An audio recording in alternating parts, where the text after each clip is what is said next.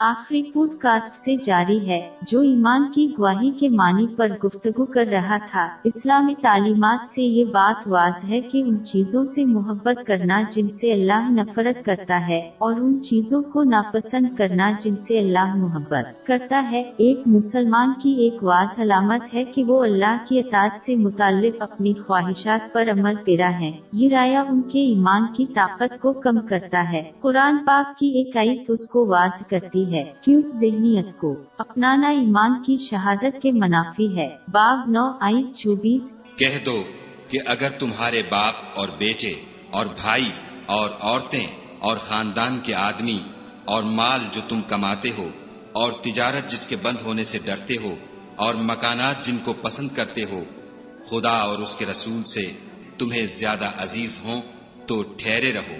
یہاں تک کہ خدا اپنا حکم یعنی عذاب بھیجے۔ جو شخص اپنی خواہشات کے مطابق اللہ کی عبادت کرتا ہے وہ اس کی کنارے پر عبادت کرے گا۔ مطلب جب مسلمان آسانی کے اوقات کا سامنا کرے تو وہ اللہ سے راضی۔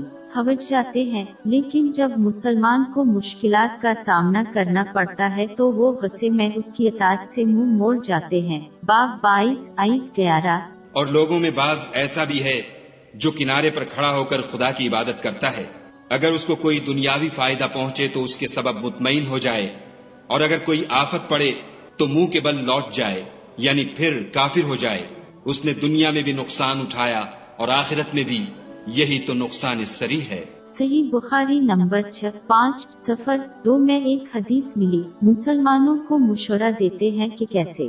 مکمل طور پر یقین کرے اور ایمان کی گواہی پر عمل کرے یہ انہیں اگلی دنیا میں جہن کی آگ سے بچائے گا۔ اس سے پہلے فرض فرائض کو صحیح طریقے سے پورا کرنا ہے، جبکہ ان کی تمام شرائط اور آداب کو پورا کرتے ہوئے پھر کسی مسلمان کو رضاکارانہ نیک مال کر کے اس میں اضافہ کرنا چاہیے۔ بہترین رضاکارانہ کام حضرت محمد مصطفی صلی اللہ علیہ وسلم کی روایات پر مبنی ہے۔ اس کی وجہ سے سے اللہ پاک اس مسلمان کو پیار کرتا ہے۔ پھر اللہ ان کے جسم کے ہر حصے کو طاقت بخشے گا تاکہ وہ صرف اللہ کی اطاعت کرے۔ یہ مفلس اطاعت ایمان کی گواہی پر عمل پیرا ہے۔ یہ مسلمان صرف اللہ سے محبت کرتا ہے اور دنیاوی خواہشات اور دنیا کی محبت سے پاک ہے۔